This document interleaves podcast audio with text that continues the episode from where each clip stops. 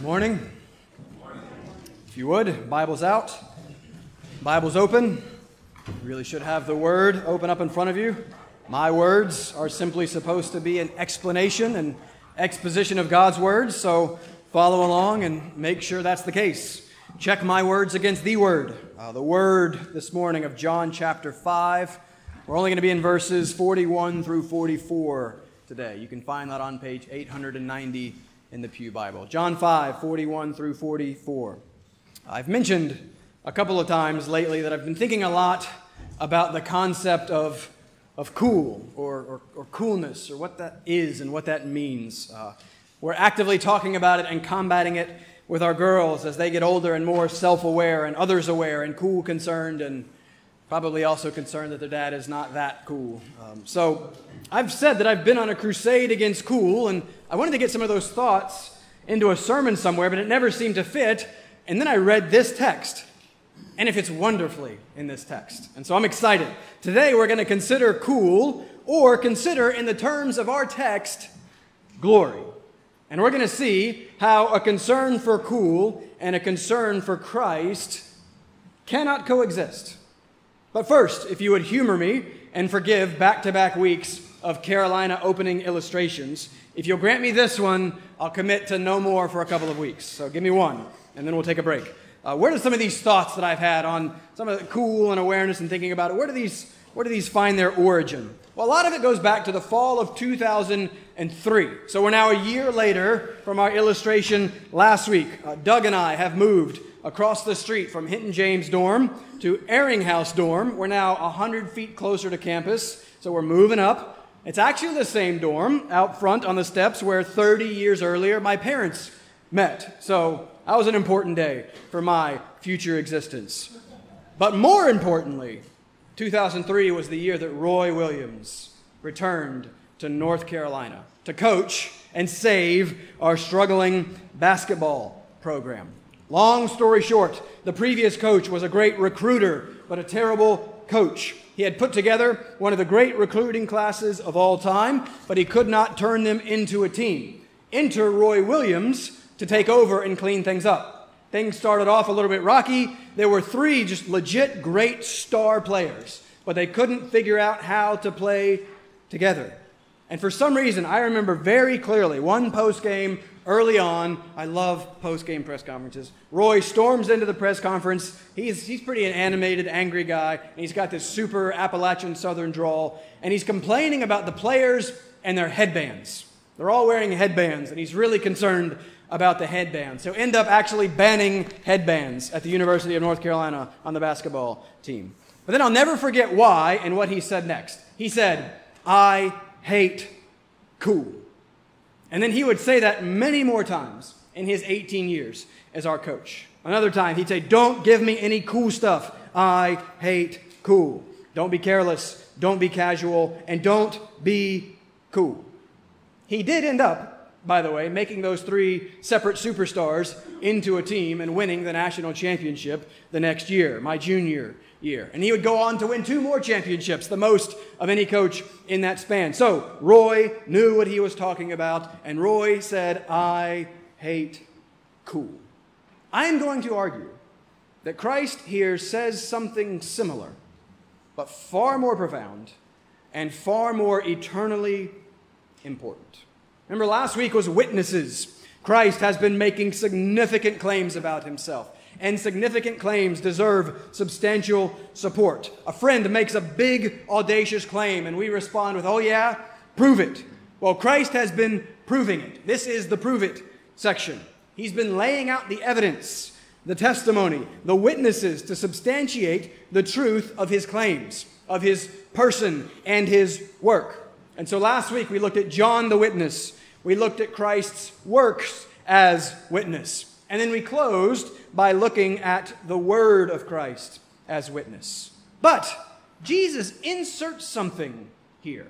It's a bit of an aside almost before he comes back and concludes with the word. So we're actually going to save the word for next week because it deserves a whole week. Because as Christ drives home and applies this brilliant sermon here, I think that he touches on something really important that we shouldn't miss. I argued last week that convincing witness should compel confident belief, and that there was more than enough convincing witness to the truth of Christ. The question then is why isn't everyone convinced? If the case is clear, if the Christ contained in the Scriptures is so compellingly great and glorious, why then, verse 40, do so many refuse to come to Him? That's the question. That's an eternally important question because coming to Christ is life. Thus, refusing to come to Christ is death. And this is the question that this passage actually answers. The great uh, Bishop J.C. Ryle says that this passage contains the one principal cause of unbelief.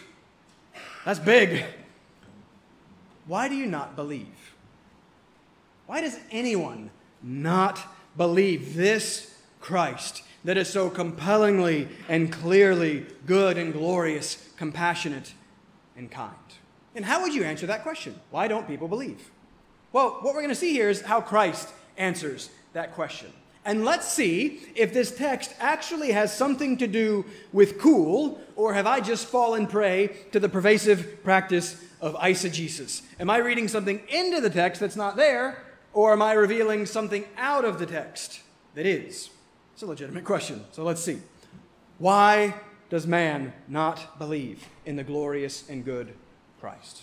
I'm going to argue that it's man's concern with cool. Or again, in the language of the text, man's concern with glory. So I'll explain and I'll define my terms later. But first, we're going to establish point number one that you were created for God's glory. We have to start there. But then here's the problem in verse 44. This is basically a whole sermon on verse 44. Point number two, but you seek glory from man and not from God. That's our tendency, every single one of us. What's the solution? Point number three seek both the glory of and from God only in the Son of God.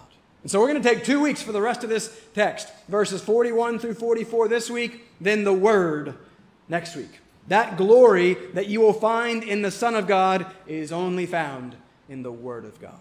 And so that's where we'll conclude this long chapter next week. But let's go ahead and read all seven verses so it's all there in our head. John chapter 5, I'm going to pick up in verse 41. I'll read through the end of verse 47, but we'll only make it through verse 44. But pay attention because this is what God wants to say to you today. John 5, 41, Jesus says, I do not receive glory from people, but I know that you do not have the love of God within you. I have come in my Father's name, and you do not receive me. If another comes in his own name, you will receive him. How can you believe when you receive glory from one another and do not seek the glory that comes from the only God? Do not think that I will accuse you to the Father. There is one who accuses you, Moses, on whom you have set your hope. For if you believed Moses, you would believe me, for he wrote of me. But if you do not believe his writings, how will you believe my words? If you would bow with me, let's begin this time first with a word of prayer. Let's pray. Father, we thank you for your words. These are the words, as we have just sung, of eternal life, because these are the words in which we find the Christ who is life. So, Father, as this Christ confronts us here in this text with a great challenge and a great barrier to our belief in Him, we ask that you, by your Spirit, would work through this word. Father, please help me. Um, set me aside. Father, help me not to do the very thing that I am preaching against right now. Help my concern not to be the glory that comes from man, but only the glory that comes from God. And I pray that that would be the concern for every single one of us in this room. Father, we ask again, as we have just sung, that you would show us Christ and that you would compel us and draw us to him. Father, work now through the preaching of your word. We ask and we pray in Jesus' name. Amen. Point number one you were created for God's glory. You're wondering where all this cool stuff is coming from. You don't see that word cool anywhere in the text. Good. I'm telling you to find the words in the text. We're going to get there. I'll explain. That's point number two. But we're talking about glory, and you do see that in the text. Verse 41, Jesus says, uh, Jesus does not receive glory from people. Verse 44, he says, You receive glory from man, and you do not seek the glory that comes from God. And let me draw your attention first to an important little word there at the end of verse 44. There is no verb in the second phrase there of verse 44. There is no comes in the Greek. You see the comes there in the English? It's not there in the Greek. The ESV, following the King James, adds that to try and help us. It's maybe not necessary. The NASB gets the closest to the original. He says, You do not seek the glory that is from the one and only God. And it's that preposition from that I want you to take note of. This verse does not say, Why do you not seek the glory of God, but the glory from God?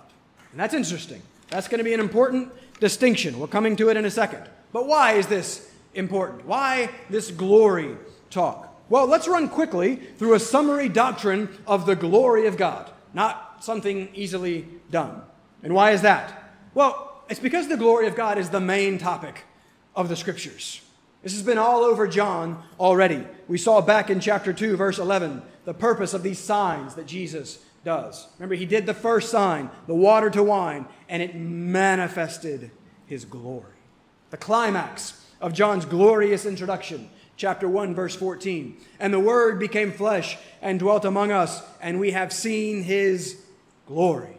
Glory as of the only Son from the Father, full of grace and truth. Yes, we're talking about glory. Why does God ultimately do all that He does? For what purpose does everything that happens ultimately happen? What's the center, the point, the goal? Glory. As Jonathan Edwards has famously said, all that is ever spoken of in the scriptures as an ultimate end of God's works is included in that one phrase, the glory of God. What is that? What, what is the glory of God.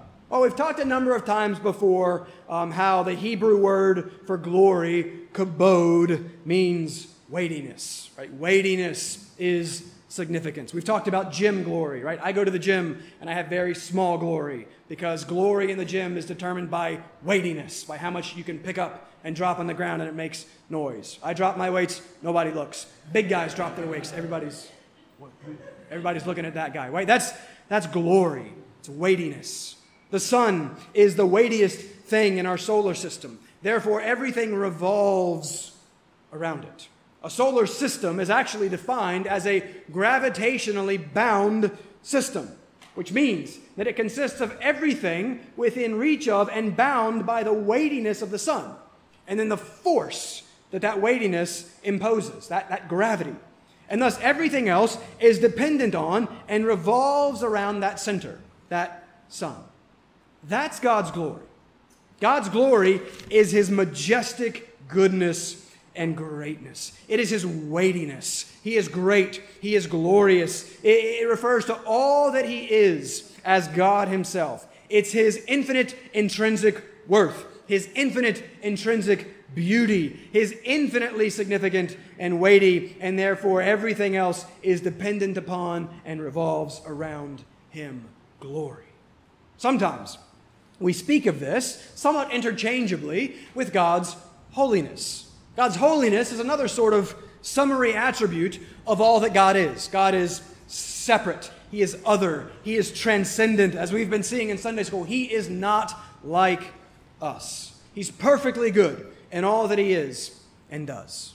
And so, though sometimes the terms holiness and glory are used interchangeably, there, there is an important distinction.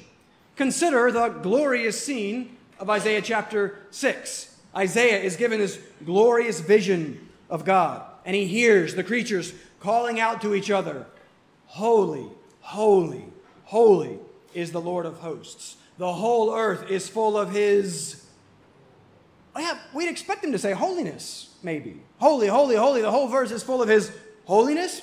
But no, you know, they don't say that. Holy, holy, holy. The whole earth is full of his glory. So, I think most simply, glory is holiness displayed. Glory is the showing and shining forth of the holiness of God. as it's often been put for hundreds of years. Holiness is glory concealed, glory is holiness revealed. And this is the point of everything.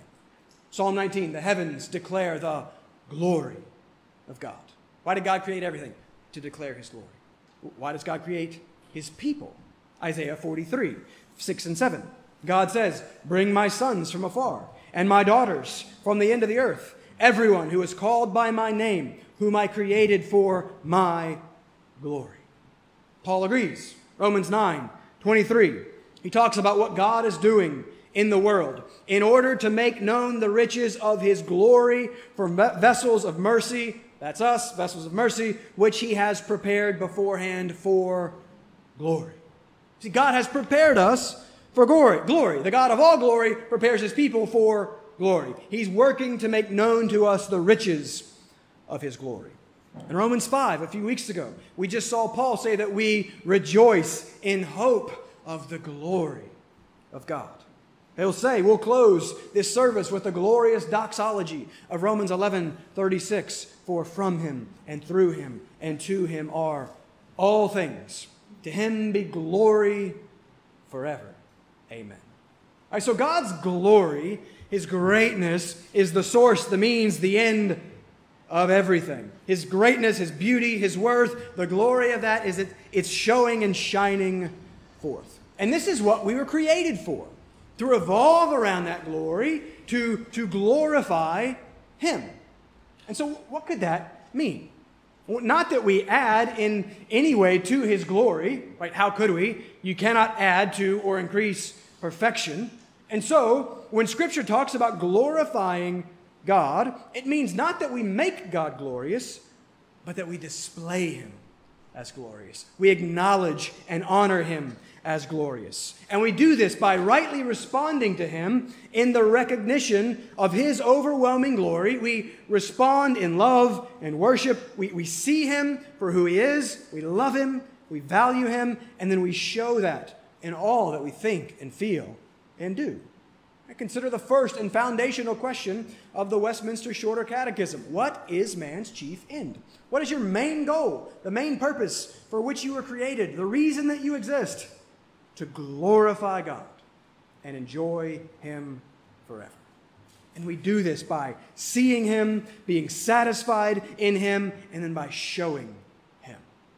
We got to start there because that's what you were created for to know and show the glory of God. That is your very purpose, that's your design. Truth, last week, remember, is that which corresponds with reality. Your reality is that this is what you were made for the glory of God. And this is why we are all glory obsessed. And this is why we like going to big, impressive movies and concerts and shows. This is why we gather with thousands. I saw the Texas A&M Alabama game was like 106,000 uh, people, socially distanced and masked, of course. Uh, I'm kidding. They weren't at all. Um, they were outside. Uh, this is why we get caught up in big movements. This is why we're obsessed with stars and celebrities and any and all things that are bigger than us because we were made for something bigger than us. We were made for glory, true glory, God's glory. And so when we don't seek it in Him and from Him, we will inevitably start to seek it in and from somewhere else. And so you were created for glory. But all that was introductory. I sneak attack. It was two introductions. Uh, you absolutely were created for the glory of God. And that is first and foundational. That is where you will find life and joy and peace. But back to the text. Finally, notice again in verse 44 Jesus doesn't say, You do not seek the glory of God, but the glory para, preposition meaning from God. And this is, this is good. This, this is glorious. What does that mean? The glory from. Well, it must mean that there is, in some sense, and let's be careful here, hear me out, there is, in some sense, in which God glorifies us. Hold on, don't panic. Uh, heresy alarms are going off. Uh, maybe some Greek can help us. Greek always helps us. You agree, right?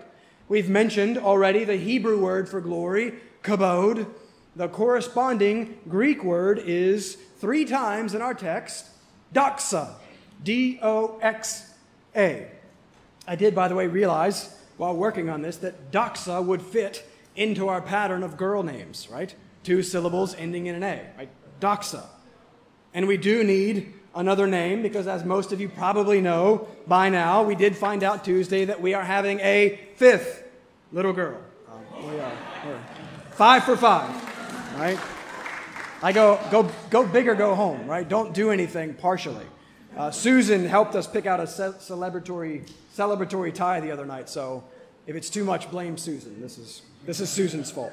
Um, I'm excited about our fifth girl. Jerry, I win. Sorry, Jerry. Uh, I, I defeated you. Um, listen, I love being a girl dad. Don't tell me I need a boy or I will fight you. I do not need a boy. I now have six lovely ladies in my life that make everything better. Today, by the way, is the 12th anniversary of that first and foremost lovely lady. We've been married 12 years today, so uh, here I am with you. You're welcome. I love you guys.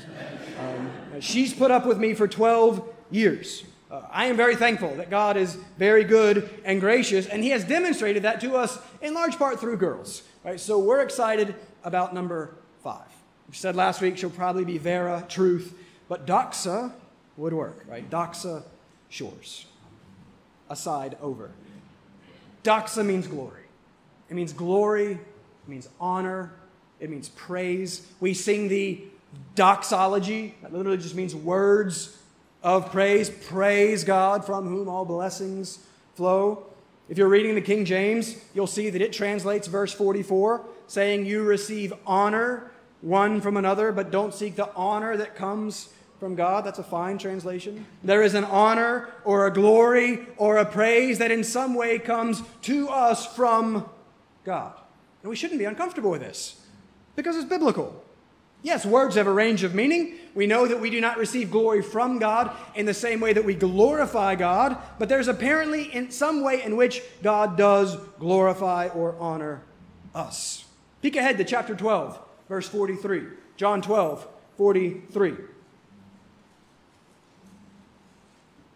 In 1241, we see the mention of the vision in Isaiah 6 that we just discussed. It says, it says Isaiah saw God's glory the verse 41 says.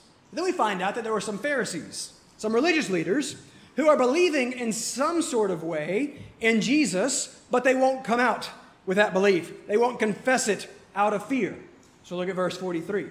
For they loved the glory that comes from man more than the glory that comes from God. And so there it is again, some sort of glory that comes from God.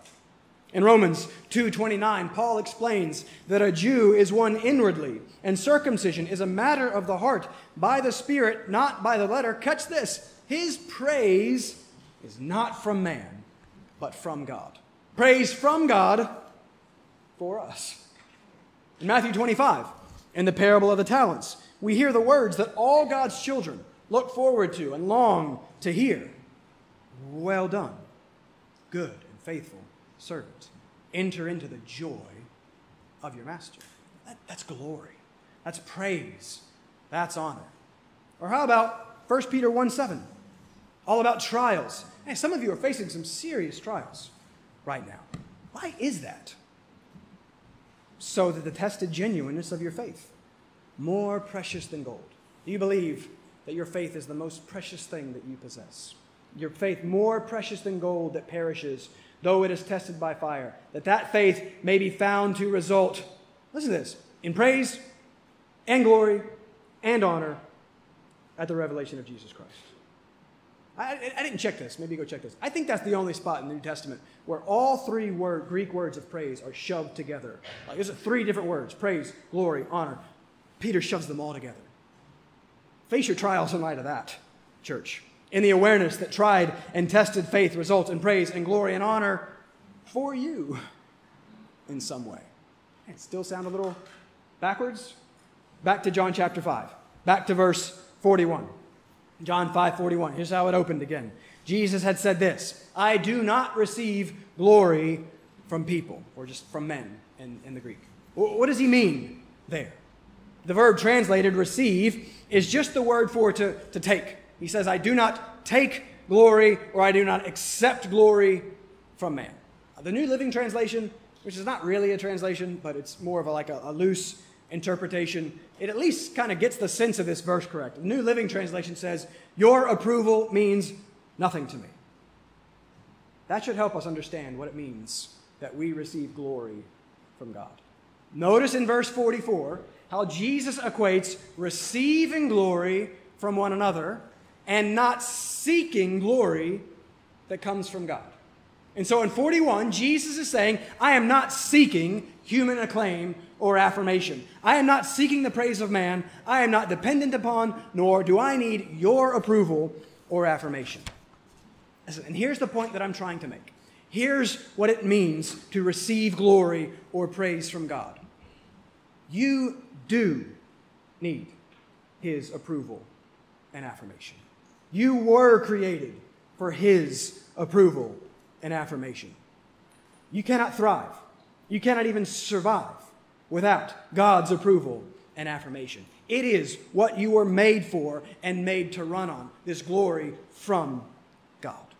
We've been talking a lot about righteousness in Romans. We've made the case that Romans is about righteousness. Uh, Henry did a good job Thursday rehearsing and reminding us of the big idea and outline of the book. Romans is about the gospel. The gospel is about righteousness by grace through faith. The second section of the book is about our need for righteousness. God is righteous. You are not. I am not. God's wrath is rightly revealed against all of our unrighteousness.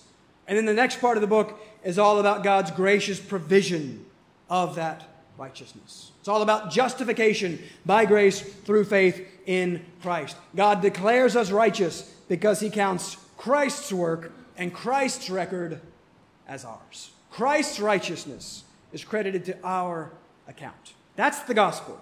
That's God's glory revealed in the salvation of sinners. He provides for us the very righteousness that He requires from us. And so Romans is all about righteousness. You have to be righteous to be with the righteous God. Remember, God doesn't lower the standard. It's like, okay, you know, if you're better than 50%, I'll accept. No, you have to be 100%. It's 100%. It's, it's no, it doesn't grade on a curve. So if it's you, you're doomed because you're like me and you're terrible. You need Christ's righteousness, 100% counted to our account. Uh, and it, you have to be righteous to be with the righteous God, which brings out something very important that we often miss in regards to righteousness. It's not just about rightness, it's not a purely legal concept in Scripture. It is that, but it is also a relational concept. Righteousness is not just rightness, but it is also right withness. Righteousness is actually all about approval and acceptance. I stole this illustration years ago, but I've explained righteousness as our sort of spiritual resume. Right? You want a job? There's a certain set of skills and qualifications and experiences required for the job. And so you submit your resume, which lists all your skills and qualifications and experiences that you believe qualify you for the job. But you don't get to make that decision. Someone else has to decide and make that decision. So the boss looks over your resume. He holds you up to the standard of the job um, description, and then he decides if you pass muster, if you pass inspection, if you receive his acceptance and approval. His giving you the job is also a granting of that acceptance and approval. You are good enough. You qualify for this job.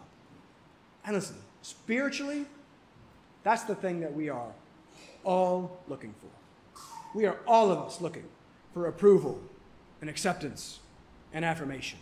We're, we're hungry for it. We're desperate for it, always searching for it. And it's because of how we were created. You were created for the glory of God. God created us in his image and likeness, meaning righteous.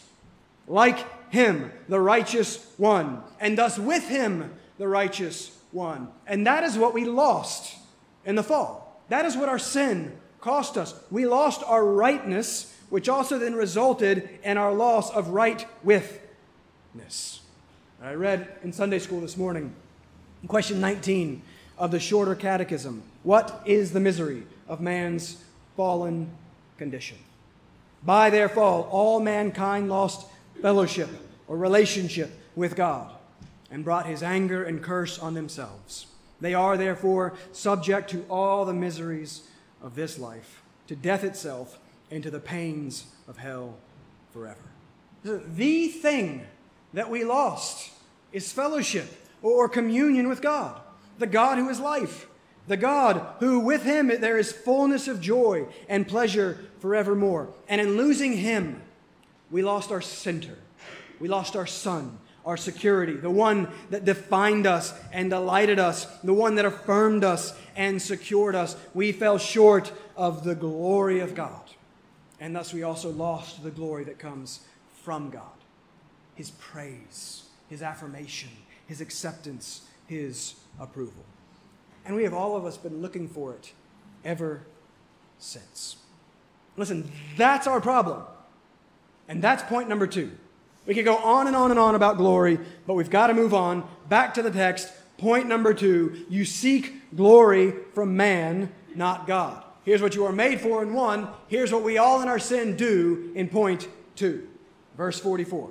Again, this is an entire sermon about verse 44. It's so important.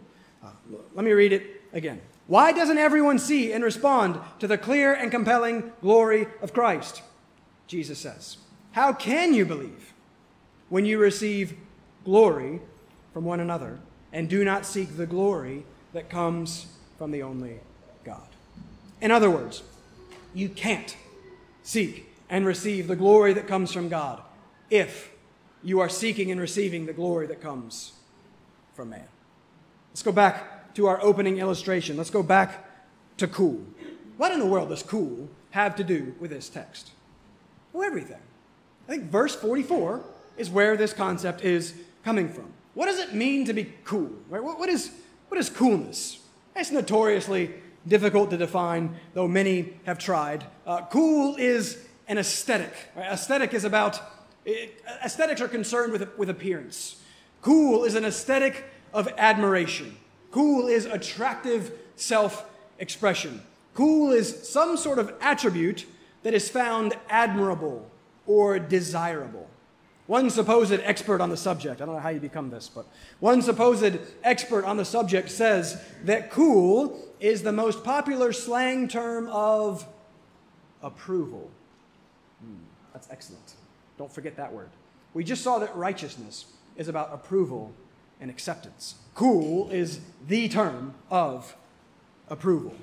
Another expert argues that coolness is about control. Another book defines cool as an attitude of permanent private rebellion. And so many have pointed out that the desire to be cool arises out of a desire to be free.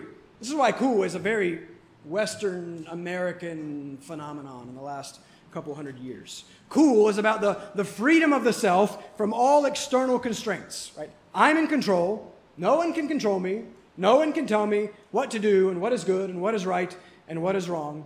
And then it's also then about the superiority of the self in comparison to others. Hey, hey, look at this thing that is unique and different about me, that sets me apart, that shows me to be better than others. See it, be amazed, approve me, praise me. Right, you see, so, so cool is part of the desire to be self directed, superior sovereigns. And then it's to be seen and recognized and accepted and approved as such. Or, let's get biblical, verse 44 cool is simply seeking glory from one another. It is seeking praise and honor, affirmation and acceptance from man. A concern for cool is really a concern for glory. And Christ is clear. You cannot seek and receive praise and honor and affirmation and acceptance from man and seek and receive those things from God. It is one or the other. It's cool or Christ. And now let's be clear. I'm not just picking on like super cool hipsters here, right? Jesus is not talking to 21st century Williamsburgers with like trendy little mustaches and jean jackets and craft beer. No, He's talking, context, he's talking to the Jewish religious leaders of his day. So this is not a 21st century Western hipster problem. This is not a Jewish problem. This is a human problem. This is a Matthew Shores problem. And I am desperate to drive home the seriousness of the problem because I'm so painfully aware of the pervasiveness of this problem in my own wretched heart. I am so painfully aware of how prone I am to still seek glory from man. We all do it. We just all do it in different ways. I make fun of you for doing it with social media. Right? And let's, let's be honest, that's why you use social media. Right? That's why we craft the pictures and the kissy faces and the big creepy eyes. And it's why we insist on announcing to the world all the things that we are doing. Nobody cares. Um, listen, there's, there's nothing truly social about social media. It's selfish media. It's me, dia. Or it's look at me, dia. It's killing us. And it's accomplishing nothing good. And if you've been reading the news the last week or two, even the secular world is increasingly recognizing this. Right? Facebook has been in all kinds of trouble because it knows how bad it is for us. But it doesn't care because it's making money off of you. It's not helping you, it's using you to make money. It's not helping you, but harming you. Just go read what they've done to young women and knowing the information that they had about young women and not caring and doing it anyways. And yet we try and act, oh, you know, it's neutral and helpful and it's fun. And it's just not. Always ask why. Why are you doing what you are doing? Why are you posting what you're posting? Are you seeking the glory that comes from God? Or are you seeking the glory that comes from man? Or again, let me re emphasize I, I am the chief of sinners. I am no better. I do the exact same thing, just in different ways. And I'm uncomfortably aware of this right now. I am comfortably, uncomfortably aware of how concerned I am with what people think of me. Why do pastors get so upset and just bothered and down on Sunday nights and Mondays? Why is that? It's fear of man. That's all that it is. That's all that it is. Well, it didn't do this, or this person's upset, and this person. It's, it's entirely about the fear of man and a concern for our own glory and not for the glory of God. Uh, how much can I even preach sermons about the grace and glory of God for my own selfish gain and glory? Right? Not to honor him, but to seek, seek and establish and honor myself. Wretched man that I am. So, again, we all do it in different ways. Are you aware of how you are prone to do it? Are you aware of where you are prone and how you are prone to seek the glory that comes from man in place of the glory that comes from God? Because you must be. Because this is serious. Yeah, step back for a second and look over the text. Look at this big picture. Don't miss this. Don't miss how confrontational Christ here is in this text. This is no small matter. Consider the repeated rebukes that he just throws out, just in rapid fire. Look at verse 37. In verse 37, he says, You've never heard God's voice or seen his form. Verse 38, you do not have his word abiding in you. You do not believe the one he has sent. Verse 40, you refuse to come to me. Verse 42, you do not have the love of God in you. Verse 43, you do not receive me. You'll receive someone else, but not me. Verse 44, you cannot believe because you do not seek the glory that comes from God. Verse 45, Moses accuses you. Verse 46, you do not believe Moses. You do not believe me. Not Jesus meek and mild here, but this is Jesus kind and compassionate because he knows that knowing God is eternal life. And he knows that you cannot both love self and love God. And he knows how prone we are to love self and serve self by seeking the glory of self through the praise and approval and glory of others. Yeah, let's be honest. We love to be honored. We adore acceptance and affirmation. And as we've seen, that's an impulse and desire that, that comes from our design. The problem is not with the desire, the problem is where and how we seek to satisfy the desire. But we've got to get this basic idea correct. Self love prevents God love. And an inordinate love and concern for self makes a proper love and concern for God impossible. Matthew Henry puts it perfectly on this verse. He says, They slighted and undervalued Christ because they admired and overvalued themselves. That's, that's what we all do. Calvin puts it like this on this verse. He says, This is a remarkable passage which teaches that the gate of faith is shut against all whose hearts are preoccupied by a vain desire of self and earthly glory. For he who wishes to be somebody in the world must become wandering and unsteady, so that he will have no inclination towards God. Never is a man prepared to obey the heavenly doctrine until he is convinced that his principal object throughout his whole life ought to be that he may be approved by God. Right? Is your principal object or desire uh, that you be approved by God? Or is it actually to be approved by man? And, and prove your answer. Because it's one or the other. You can and will only and ultimately love one or the other self or God. Cool is concerned with self, uh, sin is concerned with self. How much we remain, and I remain, concerned and consumed with self. Listen, this is the problem. John Newton, of course, diagnoses the problem perfectly. We are fallen into a state of gross idolatry. And self is the idol that we worship. I think that's so good. This idol is so dangerous and deadly because you cannot serve two masters. You cannot worship both self and God. Your worship and pursuit of self blocks your worship and pursuit of God. And this is so hard for us to get, not just because of our sin, but also because it's exactly the opposite of the message that the whole world is proclaiming. The world says, assert yourself and affirm yourself. The word says, deny yourself and die to yourself. Like, those can't be reconciled. It's, it's one or the other. Matthew 16, Jesus is painfully clear. Self denial is not some small, optional part of the Christian life. Self denial is the Christian life. Self denial, not self fulfillment or self affirmation, is the path to life. Matthew 16, 24. If anyone would come after me, let him deny himself and take up his cross and follow me. For whoever would save his life will lose it, but whoever loses his life for my sake will find it. Isn't, again, that's a message that's just fundamentally opposed to the desire of our sinful hearts and the message of our sinful world. There's no way to have those two things together. There's no way to be doing both.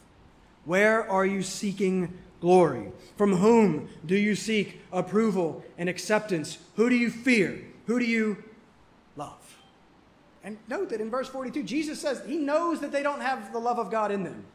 And he knows that because they seek not the glory that comes from God, but from man.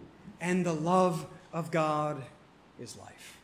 And so, brief application and exhortation. What do we do now? Point number three seek both the glory of and, and from God only in the Son of God. Listen, that's the point of this whole conversation. Jesus confronts us with himself because he's kind and compassionate. He cares and he knows the only place that we will find life. And so he kindly puts his finger painfully on our problem. He kindly exposes our sinful selfishness and self obsession and self glory seeking because he knows that if that is not stopped, if that is not fixed, then we will die eternally. Because that sin puts us in opposition to the God who is life. You cannot seek self and seek God. And to not seek God who is life is to die. And that's why Jesus has come. This is why he speaks and he shows and he reveals. John has said, We have seen his glory. He showed it to us because he's kind. Oh, let us show it to you because he's good and he's glorious. Well, look at verse 43. He says, He has come in the name of his Father. That's so amazing. That's John 3:16. Never get over it. God loved the world in this way that he gave his only son. He has come from the Father in the name of, of the Father, out of the love of the Father for his people. He, as we saw last week, who is true, comes to rescue us from what is false. Second half of verse 43. He has come, but they have not received him. If another comes in, my, in his own name, you will receive him. He's talking about, historically, it seems that he's talking about many of the false messiahs who were to come. Uh, the Jewish historian Josephus tells us about a number of these guys after Jesus that people followed after. But more broadly, even than that, what Jesus is saying is that if you don't follow me, you will end up following somebody else. And if you're not following me, you will end up following somebody false. And if truth is life, false is death.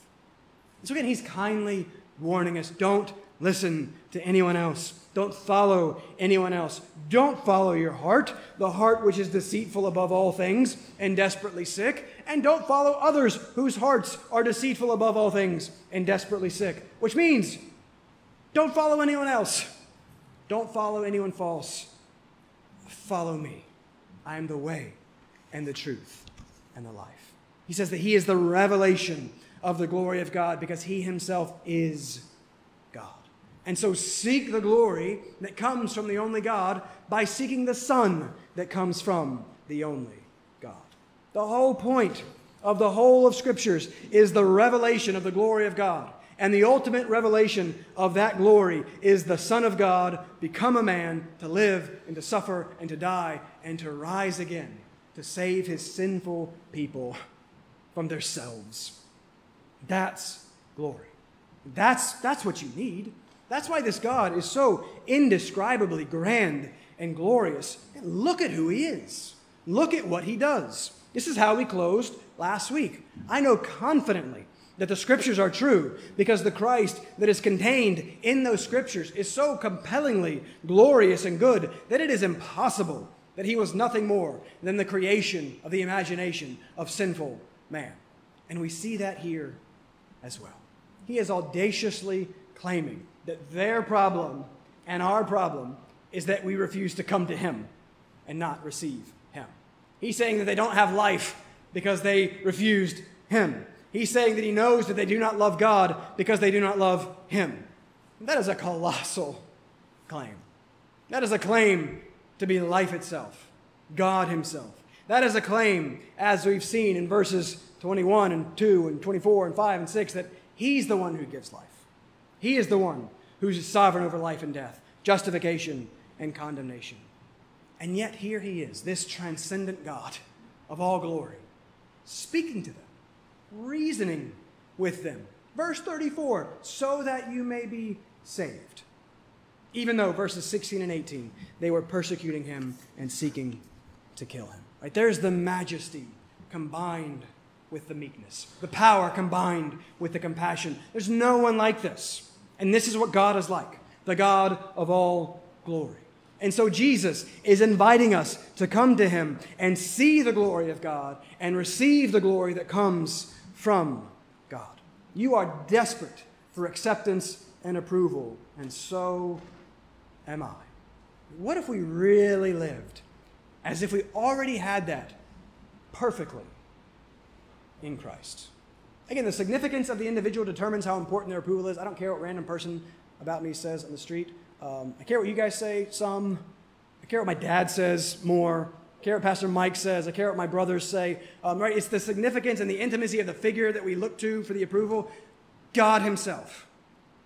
What if we lived as if we had His perfect approval already in Christ?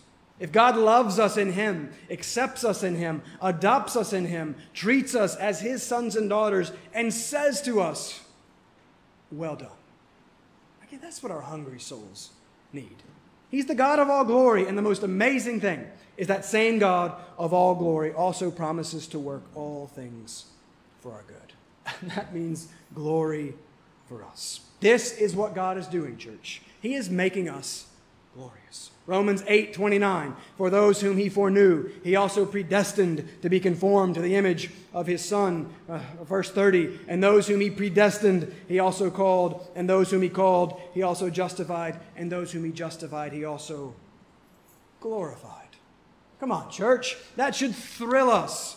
This Jesus that is the image of God, this Jesus that is the glory of God, is making us like him conforming us into his image, we are glorified.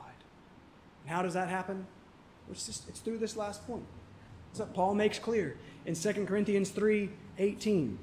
And we all, we all with unveiled face, beholding the glory of the Lord, are being transformed into the same image from one degree of glory to another. Face your difficulties and sufferings in light of that. Paul, Paul's saying that it's through seeing God's glory. Come back next week. Well, as we see that through the text. We see God's glory through the word of Christ. Um, and then as we see that by the Spirit, it says we are transformed into the same image, into that glory. And it happens from one degree of glory to another. That's what God is doing in and through and for you, Christian. He is making you glorious. He is making you what you were originally created to be, which is like Him and with Him. Like God Himself, who is perfect in everything perfect joy, perfect peace, perfect life, pure glory and good. He says, I'm doing that for you through Christ. And so, come on, who cares about cool? I hate cool, but I want to hate it more. Who cares about the glory that comes from man? Who cares? This is what God says about me in Christ. The glory of man is futile and fleeting. Look at what the glory that comes from God is, and look at what it does. He makes us like Him. And as we, by the grace of God, become more and more like Him, we like Him more, we love Him more, and we live for Him more and more. And then those around us see and perceive that, and God is further glorified and magnified and displayed as glorious as people see us finding our satisfaction and our joy and our life in Him. Church, He is glory.